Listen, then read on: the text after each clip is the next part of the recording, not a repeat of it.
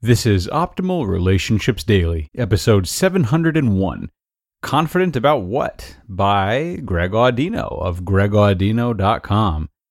Hello, everybody. I am Greg Audino, and welcome back to the show where I help you optimize all the numerous relationships in your life.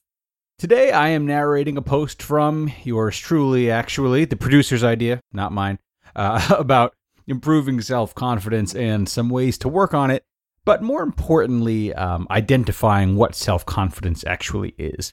It's one of my first pieces of content, an oldie but a goodie, I like to think. Uh, so let's take a moment or two to sit back, relax, as we optimize your life. Confident About What? by Greg Audino of gregaudino.com. Confidence. Where does confidence ultimately come from, and what does it mean to you? Most would probably say that confidence manifests from having faith in one's abilities, feeling as though you'll be able to get the job done, whatever that may be.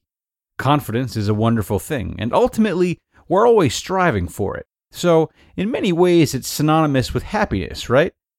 Each decision we make, no matter how muddled or how sacrificial, is ultimately an effort to feel more comfortable and be happier. Why then can looking for confidence be such a pain in the ass and so difficult to attain? Well, let me ask you this. Are you paying as much attention, or better yet, as much respect, to being unconfident as you are to being confident? Are you taking a breather to admit and accept your current lack of confidence and assessing where it stems from? Oftentimes, the main block in acquiring self confidence is the refusal to be confident in our current state of unconfidence, if that's even a word, probably not. It is when confidence becomes conditional that progress is blocked. Doesn't saying, I refuse to feel weak, I will only be strong, display a complete lack of ownership of a massive portion of your life, and therefore a huge lack of confidence in itself? Strength and confidence develop from adversity it's not a matter of snapping your fingers. The struggle to achieve confidence only exists because you've created a false image of what confidence is. The bumps in the road are not going anywhere. There's no recipe to eliminate that which is out of our control. The only part of the equation that can change is your reaction and your perception of adversity. So I'll ask you again when was the last time you said to yourself, right now, things aren't going my way? Right now, I don't feel happy or confident, and that's okay. Have you ever been so patient with yourself? Or have you fallen into modern culture's trap that everything needs to be a struggle and that you need to be hard on yourself to get to where you want to be? How's that working out for you? Would it not be valuable to stop and observe your feelings of discomfort in a non judgmental way? Would it not be refreshing to wipe your slate clean of judgment and proceed accordingly? Oftentimes, this is what's missing. This is what separates the secretly troubled people who are shoving motivational quotes down people's throats on Instagram from those who are truly living with confidence. The ability to catch themselves in a moment in which they lack confidence, truly accept the discomfort and where they are in their journey, and then move on to flourish. You don't need the bells and whistles that you've been tricked into thinking that everyone else has. You have everything you need inside of you, and teaching yourself to have belief in that is how you'll develop true confidence. Because you'll come to find that everything happening outside of you is only as powerful as you allow it to be.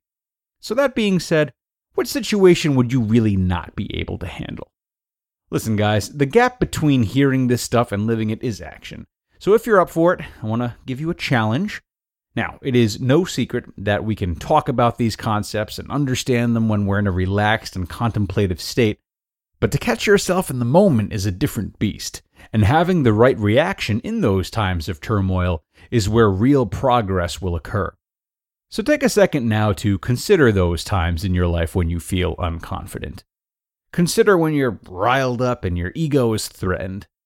Maybe it's your weekly game of basketball, when you're taking yourself too seriously and some new kid on the block comes and crosses you up. Maybe it's when the pimply guy in the cubicle next to you steals your good idea and presents it to the boss. The next time you're in that situation and you feel your tension starting to build, don't mask it with aggression or overcompensation. Feel it. Lean into that lack of confidence and get to know it, rather than trying to avoid it as we are accustomed to doing. At first, you might only be able to keep your cool for a few seconds before you go back to blowing your top. That's fine, baby steps. Remember, you're undoing a lifetime of work. Once you feel that pain, that lack of confidence, try your best to dismiss it and remind yourself that this situation really doesn't have anything to do with your value as a person, so ultimately it's irrelevant. Getting used to this process, used to the fact that these mishaps only affect you as much as you allow them to, will in time grant you the ability to move through your life with confidence. You'll soon find that these situations to handle aren't really situations at all, because none of them are bigger than you. That's confidence. You just listened to the post titled Confident About What by Greg Audino of gregaudino.com. You know, guys, I wrote that post almost two years ago, and I am proud to say that even since then, that short period of time, I'm seeing a lot more people take ownership of their vulnerability as the post encourages. There's still a lot of work to do, obviously, and for those who are comfortable being vulnerable, for those who have taken that post lessons and run with them, let's just vow to not be so insistent on it that we bully or shame those who have a hard time doing the same.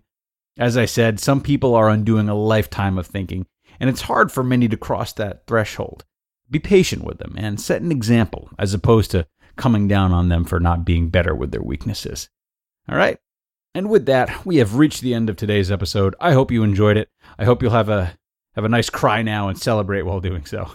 I will see you all tomorrow with a post on finding yourself again, where your optimal life awaits.